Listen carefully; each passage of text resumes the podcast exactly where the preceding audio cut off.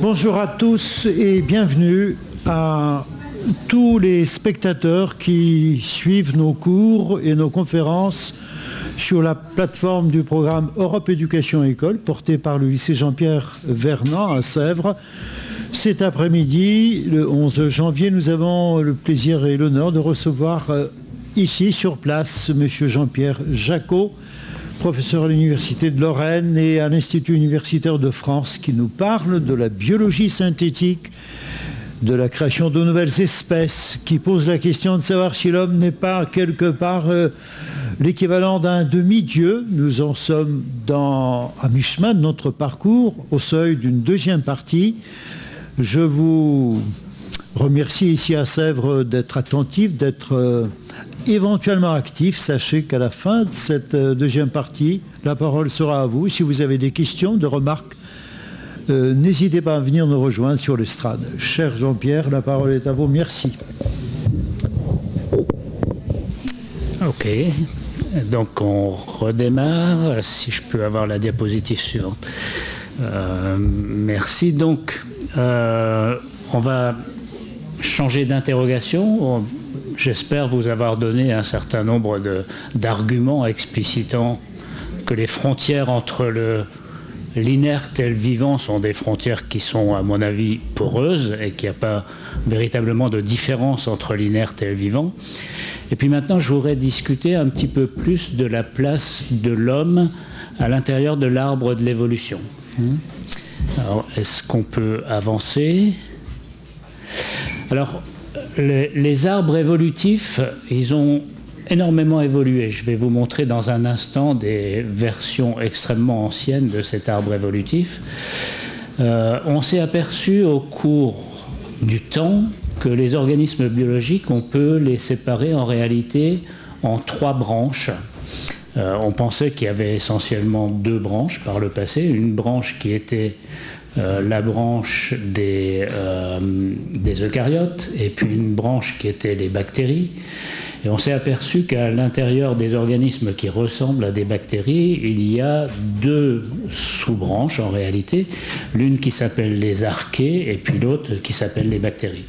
Alors sur cette première représentation, ici, on voit effectivement qu'il y a trois domaines de la vie euh, qui sont présents. Alors malheureusement, je ne peux pas euh, pointer sur un certain nombre de choses, mais si vous regardez en haut à droite de la branche qui est les eucaryotes, vous allez voir que tout au bout de cette branche, vous avez trois sous euh, euh, ramifications, l'une qui va vers les animaux, l'autre qui va vers les végétaux, et puis la troisième qui va vers les champignons. Et ces trois branches, elles sont situées au même niveau que de l'évolution. Hein. Et par ailleurs, ce que vous pouvez constater aussi dans cette représentation-là, c'est que finalement, euh, la branche qui conduit vers les eucaryotes, vers les animaux, végétaux et, et champignons, elle n'est pas forcément plus avancée que les autres branches qui vont vers les bactéries ou vers euh, ces autres euh, organismes qui s'appellent les archées. Donc euh, cette première représentation, elle a tendance à montrer que finalement les animaux ou les végétaux, ils ne sont pas particulièrement supérieurs aux autres espèces, à mon avis. Une autre façon de représenter les choses est montrée sur le, bas de cette diapositive-là. Et vous voyez, alors là c'est vu d'une perspective complètement différente. Ce sont des gens qui sont intéressés énormément sur les séquences bactériennes.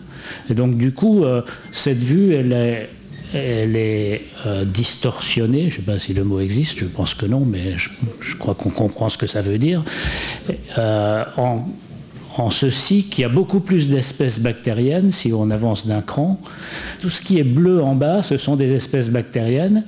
Et puis euh, au centre, ce sont les archées, je crois. Et puis les eucaryotes, euh, sont euh, une toute petite branche dans cette représentation-là, mais cette représentation, est complètement faussée parce que ce sont des gens euh, qui ont mis l'accent sur le côté bactérien. Ils ont introduit beaucoup plus de séquences bactériennes que d'autres séquences.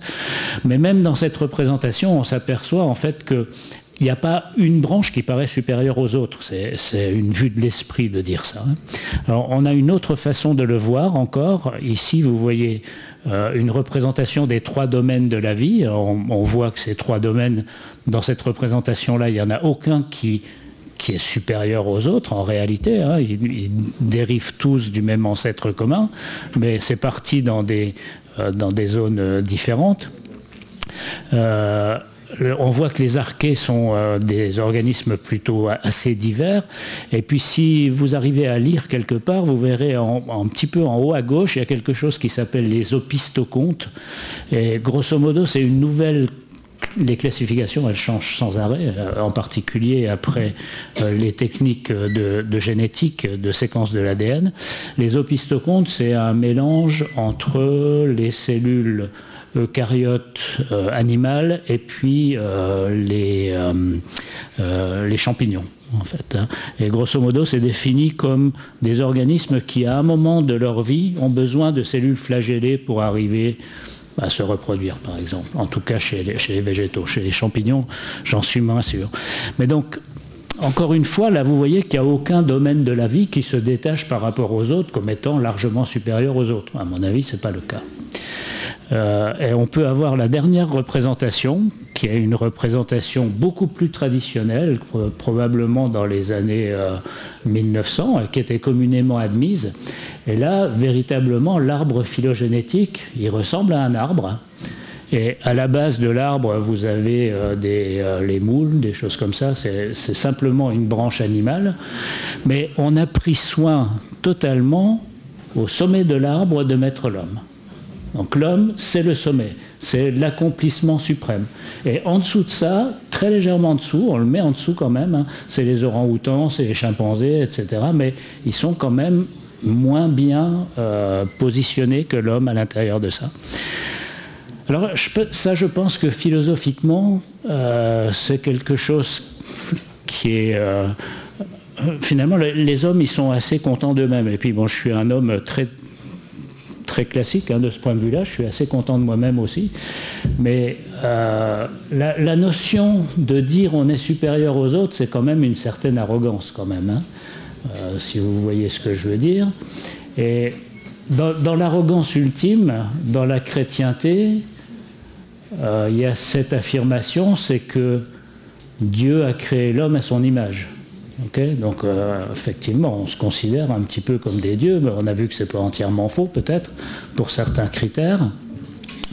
À mon avis, c'est plutôt l'inverse. Euh, enfin, les, philosophes ne sont pas forcément tous d'accord là-dessus, mais j'imagine que c'est plutôt l'homme qui a créé euh, Dieu à son image, et en particulier dans la, la chrétienté, c'est complètement quelque chose de de, classique. Euh, Ce n'est pas seulement euh, un apanage de la chrétienté. Dans, euh, les mythologies grecques, les, dieux se transforment assez facilement en hommes pour aller séduire de jolies jeunes femmes humaines et puis arriver à copuler avec elles en réalité. Donc. Ok, donc d'une manière générale, on est assez content de nous-mêmes, assez satisfait de nous-mêmes et on a l'impression qu'on est largement supérieur à toutes les autres espèces et ça nous donne euh, finalement une légitimité pour arriver à, se nourrir des autres, parce qu'on a besoin de se nourrir des autres malheureusement. Alors voyons un peu euh, quelques, autres, euh, quelques autres arguments qui vont peut-être un peu ébranler ces convictions. Alors la question est, est-ce que l'homme est supérieur aux autres espèces biologiques? On continue. Alors on va revenir sur le constituant du vivant. Hein, je vous avais dit qu'il y a les constituants majeurs, qui sont carbone, hydrogène, oxygène, azote, les constituants intermédiaires, donc on a besoin en relativement grande quantité, et puis les métaux, euh, dont on a besoin aussi absolument, mais en toute petite quantité.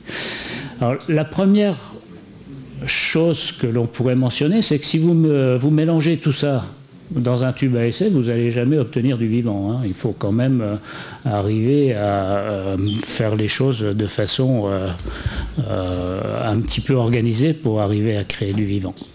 Il y a une notion en biologie qui est très importante, c'est la notion d'autotrophie et d'hétérotrophie.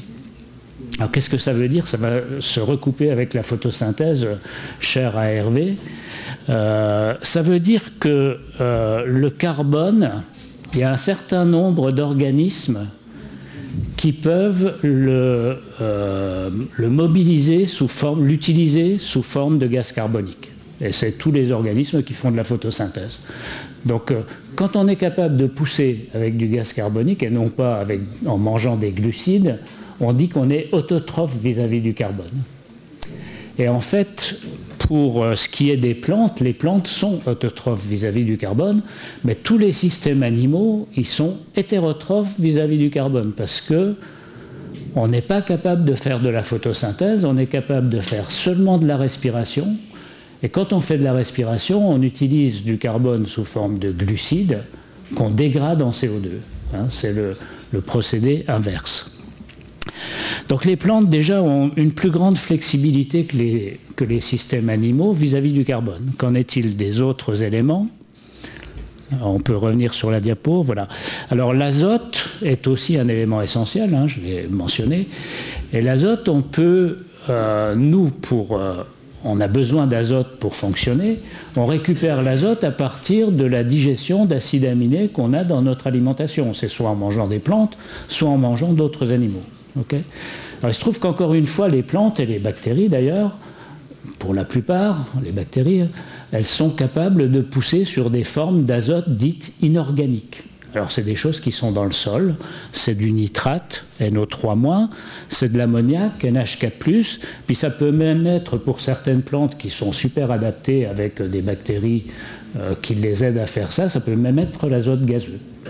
Donc les plantes, à la différence des systèmes animaux, sont autotrophes vis-à-vis de l'azote, autotrophes vis-à-vis du carbone. Et puis, il y a un troisième élément qui est super important dans les protéines, bien qu'étant présent que dans deux acides aminés sur 20, c'est le soufre.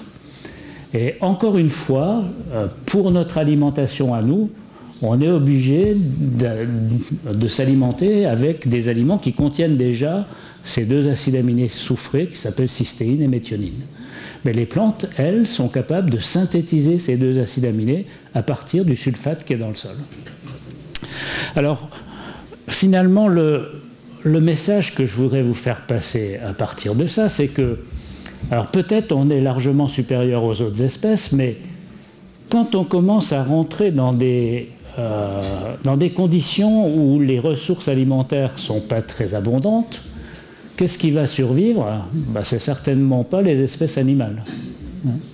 Ce sont les espèces végétales, parce qu'elles sont autotrophes vis-à-vis de ces trois éléments essentiels, carbone, azote et soufre. et de ce point de vue-là, je dirais qu'on est nettement inférieur aux systèmes végétaux. On est hétérotrophe vis-à-vis de ces systèmes-là, et nécessairement étant hétérotrophe, on est obligé de se nourrir sur un mode prédateur on est obligé d'aller utiliser dans l'alimentation des choses qui ont déjà été faites par les végétaux ou euh, éventuellement pour ceux qui ont de l'alimentation carnée d'utiliser euh, des, aliments hein, qui sont euh, d'autres animaux. Hein. c'est ce qu'on fait très régulièrement. Ce premier point-là, il indique que déjà quand on regarde les arbres évolutifs, on n'est clairement pas dans, euh, dans ce qui était décrit par le passé, avec l'homme au sommet de la pyramide et tout le reste en dessous. C'est pas du tout comme ça. On est dans un coin de l'arbre évolutif comme tous les autres. Donc on n'a pas tellement de raison de se croire supérieur à toutes les autres espèces. C'est un petit peu ce qui s'est passé aussi avec le système solaire où au départ on pensait que c'était la Terre qui était au centre de l'univers, puis on s'est aperçu qu'en réalité c'était le Soleil qui était au centre de notre euh, galaxie.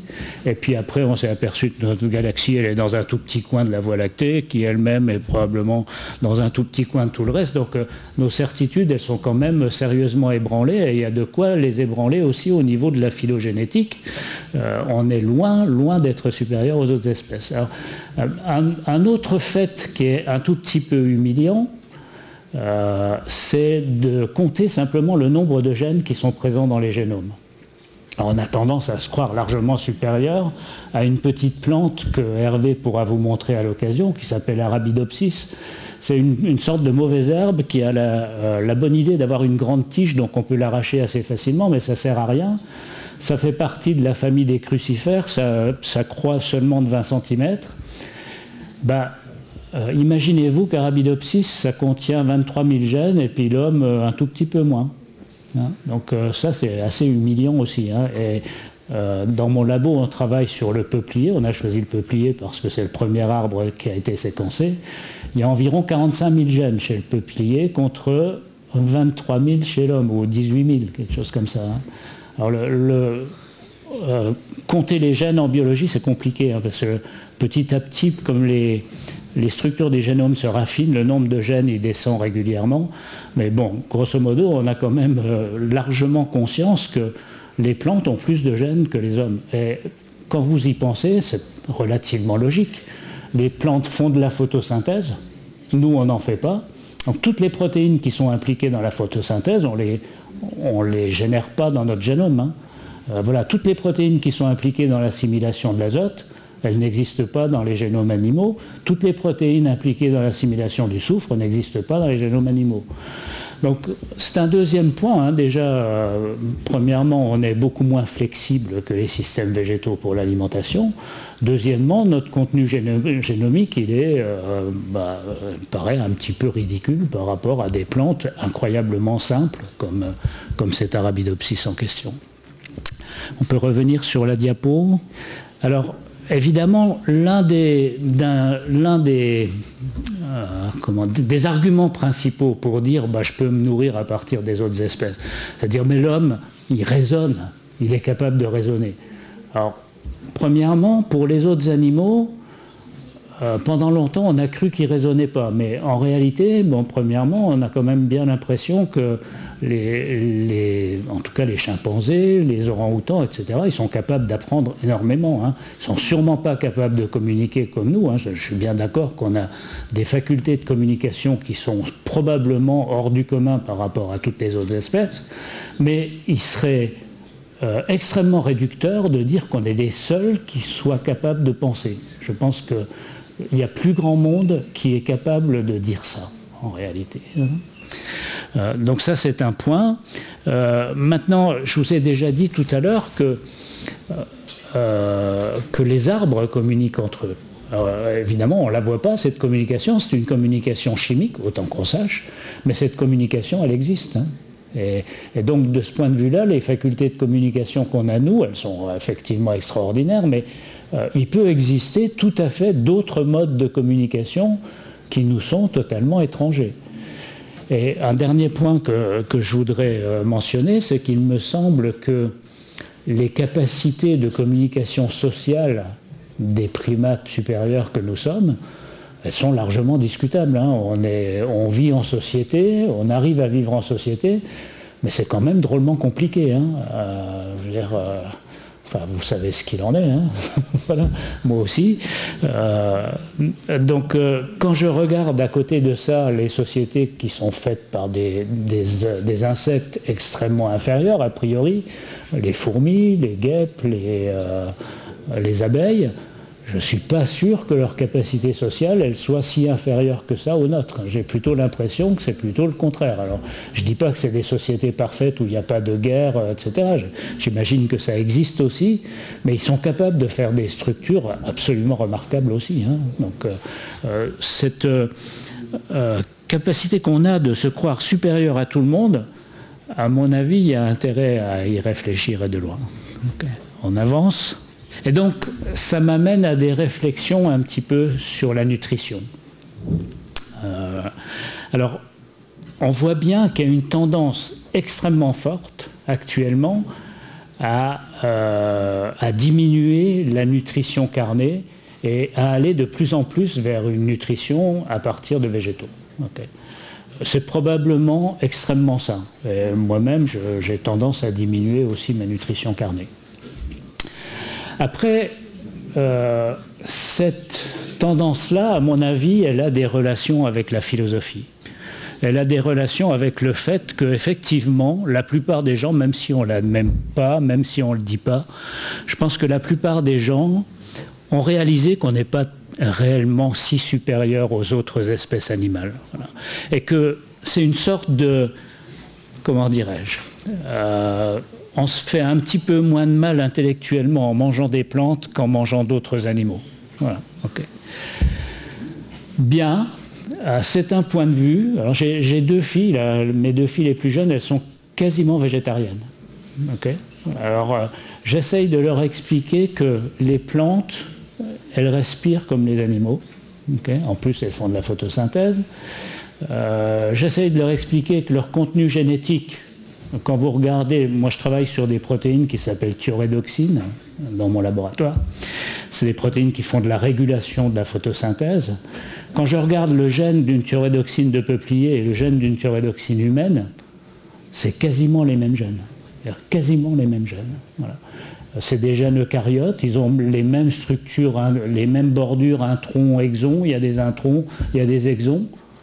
Il n'y a pas de différence, quasiment. Toutes les macromolécules qui sont présentes chez les végétaux, elles sont présentes chez les animaux.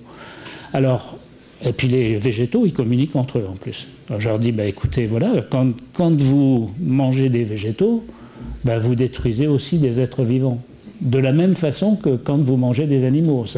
Ça, y ressemble moins parce que ça ne se déplace pas. Mais, et puis dans l'arbre phylogénétique, c'est tout près de nous, hein, en fait. Voilà. Et, donc pour moi, alors c'est peut-être, euh, ça ne va pas forcément toujours être bien reçu, mais pour moi, il n'y a pas de différence finalement entre être obligé de se nourrir sur un autre animal ou se nourrir sur un végétal. Parce que c'est des êtres vivants du, du, même type en réalité, même s'ils ne vous apparaissent pas du même type. Alors évidemment, quand je leur dis ça, j'ai un peu peur que mes filles, elles s'arrêtent de manger, tout simplement, ce qui ne serait pas le but recherché. Voilà. Hein.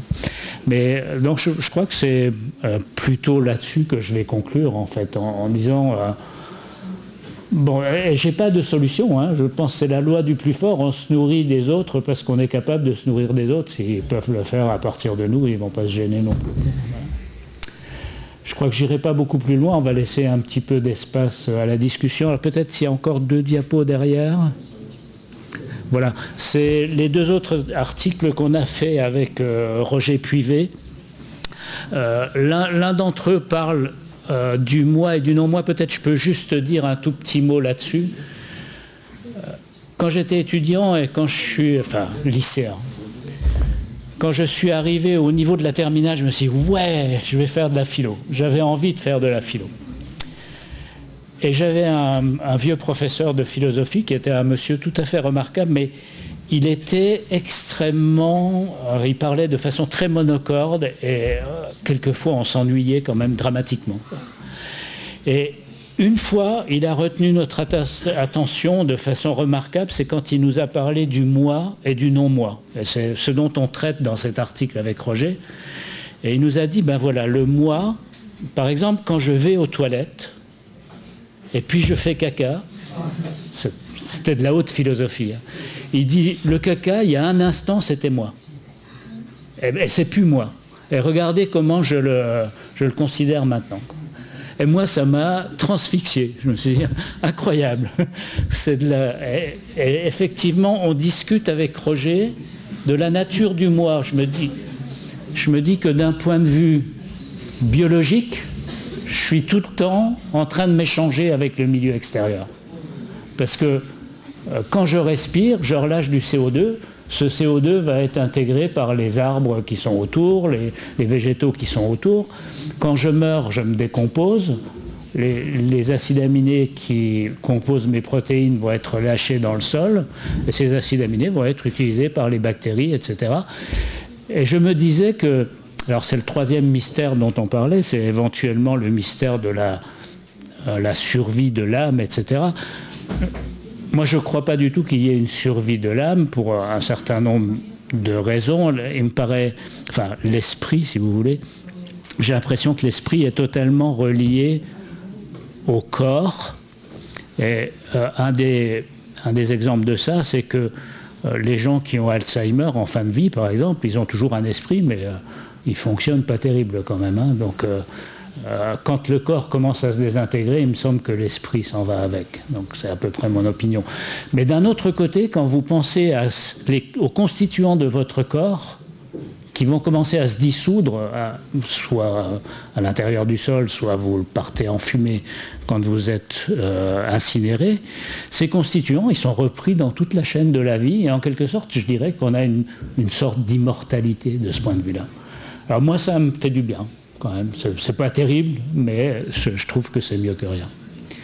Et puis je vais finir euh, là-dessus. Je vous remercie beaucoup de votre attention et puis euh, merci pour vos questions.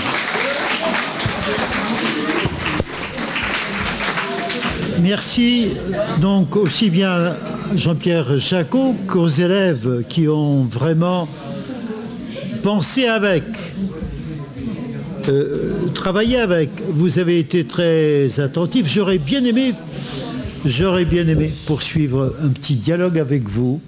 S'il y avait deux ou trois élèves de disponibles, je les invite à nos côtés. évidemment, j'ai mille et mille questions à poser, mais je ne veux pas vous accabler par mes questions. J'aurais bien voulu entendre les vôtres question sur le moi, ce n'est pas rien après un exposé euh, qui nous laisse enfin qui nous conduit à entrevoir la possibilité de nouvelles espèces. Ces nouvelles espèces auront-elles euh, un statut, un, un, moi, enfin une espèce d'identité? Sont-elles indéfiniment variables? Scientifiquement, c'est très très intéressant. En tout cas, ici, euh, j'ai l'impression que vous avez terminé, je me permets de poser quand même cette question, vous avez terminé par un propos de Pascal qui m'avait, moi aussi j'étais euh, autrefois un peu frappé par la même question dans les jeunes années, mais en lisant Pascal qui me dit qu'est-ce que le moi? C'est dans les pensées de Pascal, il se pose cette question. Et il fait toute une série comme ça d'approches. Est-ce que mon moi, ce sont mes qualités physiques? Tiens, ta photo d'identité, c'est toi. Bon, ben, les qualités physiques changent. On peut avoir un accident euh, grave et être complètement déformé, ne plus se reconnaître dans son visage, etc. Mais néanmoins, dit Pascal, on peut avoir tout de même quelque part aussi euh, un souvenir de soi, une espèce de mémoire qui fait que je ne me prends pas pour un autre, je reste le même à travers tous les changements. Vous vous souvenez, depuis euh, l'école primaire, le collège, ou tout lycée, montrez votre carte d'identité euh, qui remonte à vos deux ou trois années de vie, ça fait pas. Vous ne vous reconnaissez pas dans le physique, mais vous avez le souvenir d'être vous-même quand même, malgré tous ces changements. Alors évidemment, il y a des accidents aussi dans ce domaine. la terrible maladie que tu viens d'évoquer fait qu'on ne se souvient plus de qui on a été on reste quand même euh, encore un peu soi-même. Alors Pascal dit quelquefois, le physique, on le laisse de côté, la mémoire, bon, elle est défaillante, on oublie. Mais il reste l'exercice du jugement, presque cartésien. Moi, c'est ce que je décide. Euh, en tranchant euh, dans telle ou telle affirmation, je me manifeste dans mes jugements. Ah ben oui, mais les jugements, c'est aussi très aléatoire. Combien de préjugés, combien de précipitations. Et qu'est-ce qui nous reste? Eh bien, Pascal conclut quelque chose de terrible. Même-t-on, moi, parce que vivre, euh, c'est bien, mais on ne peut pas vivre si on n'est pas aimé. Et mais je ne voudrais pas qu'on se trompe sur mon compte, quoi. Je rencontre quelqu'un, je fonde une famille, et puis je m'aperçois qu'on on a aimé quelqu'un d'autre que moi-même. Oh, c'est un drame, c'est une tragédie. Même ton moi, je n'en sais rien. Et Pascal en vient à une conclusion toute simple en disant que la question du moi n'a pas de réponse. On ne peut pas se connaître. Je ne peux pas savoir ce que je suis. Est-ce qu'on est, d'accord jusque-là qu'on ne peut pas se connaître? Euh, Parce que j'ai une autre piste qui me vient après. à l'idée. Est-ce qu'on peut se connaître? Vous essayez de m'embrouiller là. Hein. Euh, oui, je suis d'accord que, que la notion du moi, elle est extrêmement fluctuante. Euh, j'avais pris plusieurs exemples dans euh, l'article qu'on a qu'on a commis avec Roger Puivet. Un des exemples, c'était de, Bon, il y a le, la personne Alzheimer en fin de vie. Bon, c'est un exemple extrêmement enfin démonstratif. Mais un autre exemple, c'est un bébé en début de vie. vous regardez ses yeux, vous voyez qu'il a plein de potentiel, mais ce potentiel, c'est, ce sera quelqu'un d'autre en fait qui, n'est pas encore là. Hein.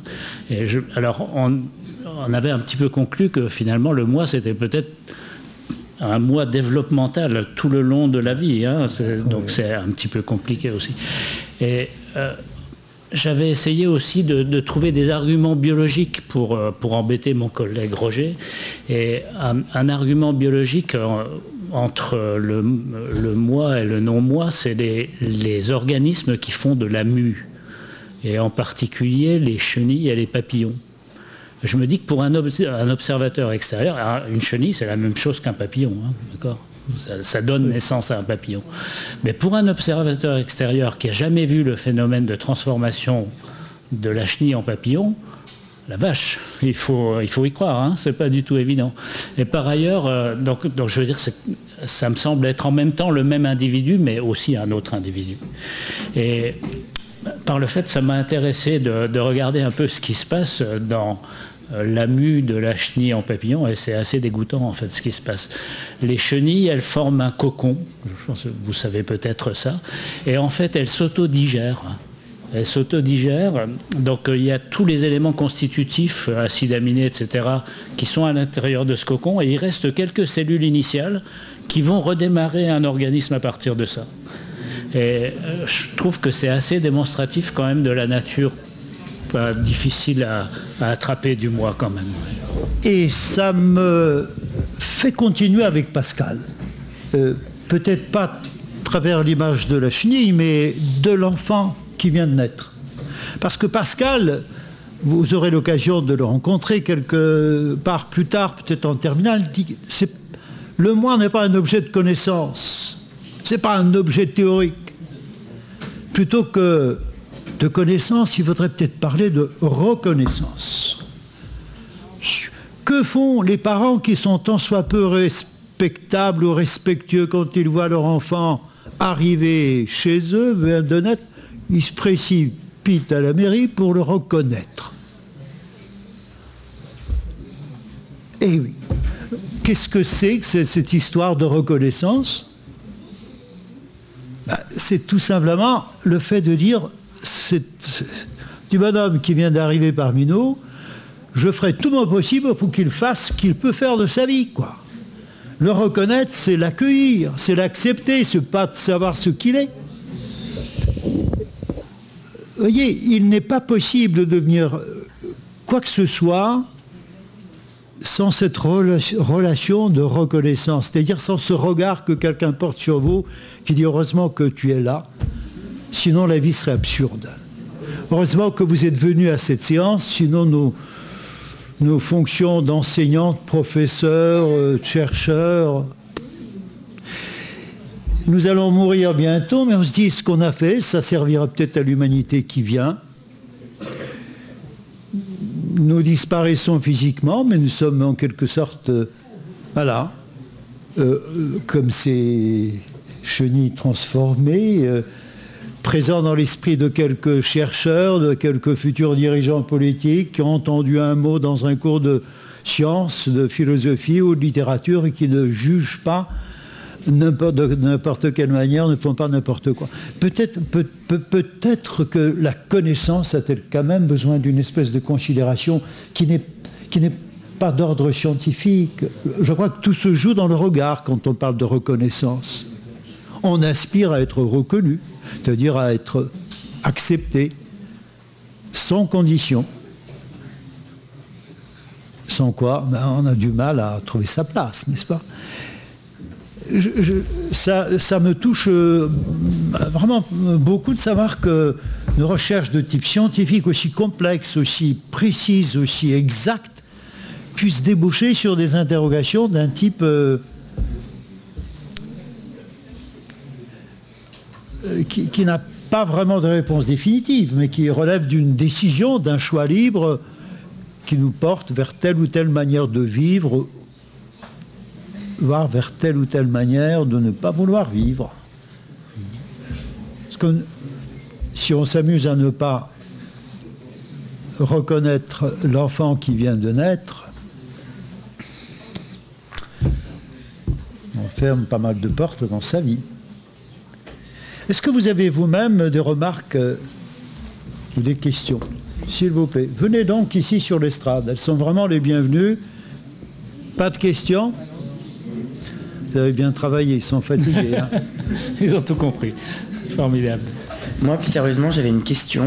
Euh, quand vous dites que tous les animaux sont capables de penser, est-ce qu'ils sont capables de penser comme nous ou est-ce qu'ils ont quand même des restrictions sur leur mode de pensée? C'est une très bonne question. Euh, je ne suis pas sûr d'être le, mieux placé pour euh, arriver à répondre à ça, mais je pense qu'on a une pensée qui est infiniment plus complexe que la plupart des animaux. Je ne suis pas sûr qu'une moule puisse euh, penser aussi fort et aussi loin que nous. Voilà. et, même chez les primates, non, c'est quelque chose qui est très remarquable dans l'espèce humaine, mais je me méfie un peu de notre autosatisfaction permanente, si tu vois ce que je veux dire. Oui. C'est tout de même remarquable de, voir que des questions peuvent naître quand on écoute, quand on réfléchit, on a forcément des précisions à demander. N'hésitez pas. Euh, vous, n'aurez pas fini de, vous interroger sur ce que signifie, par exemple, cette activité un peu étrange qu'on appelle l'activité pensante. Euh, penser, c'est pas forcément euh, euh, euh, avoir une idée dans, sa tête ou avoir une représentation mentale. Parce qu'à la limite, un petit chat, j'adore ces petites bêtes, ça doit avoir des pensées au sens où ils s'imaginent qu'on leur parle, qu'on leur donne à manger, qu'on les apprivoise, etc.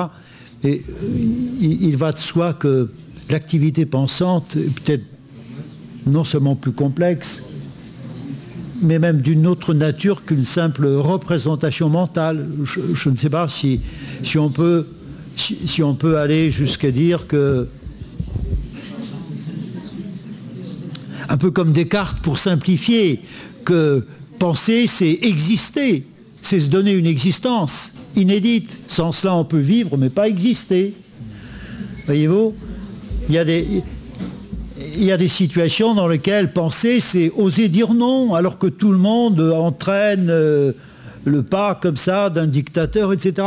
Penser, c'est s'opposer, critiquer, quitte à risquer parfois sa vie. Vous voyez, ça engage une dimension existentielle profonde. Ça ne se limite pas à, des représentations que nous pourrions avoir de tel ou tel contexte euh, naturel ou social. Voilà. Est-ce qu'il y a d'autres interrogations, d'autres questions? Eh bien, merci à vous, chers élèves. Travaillez bien. Bonne continuation. Et merci à Hervé, à M. Cherki, et à notre invité.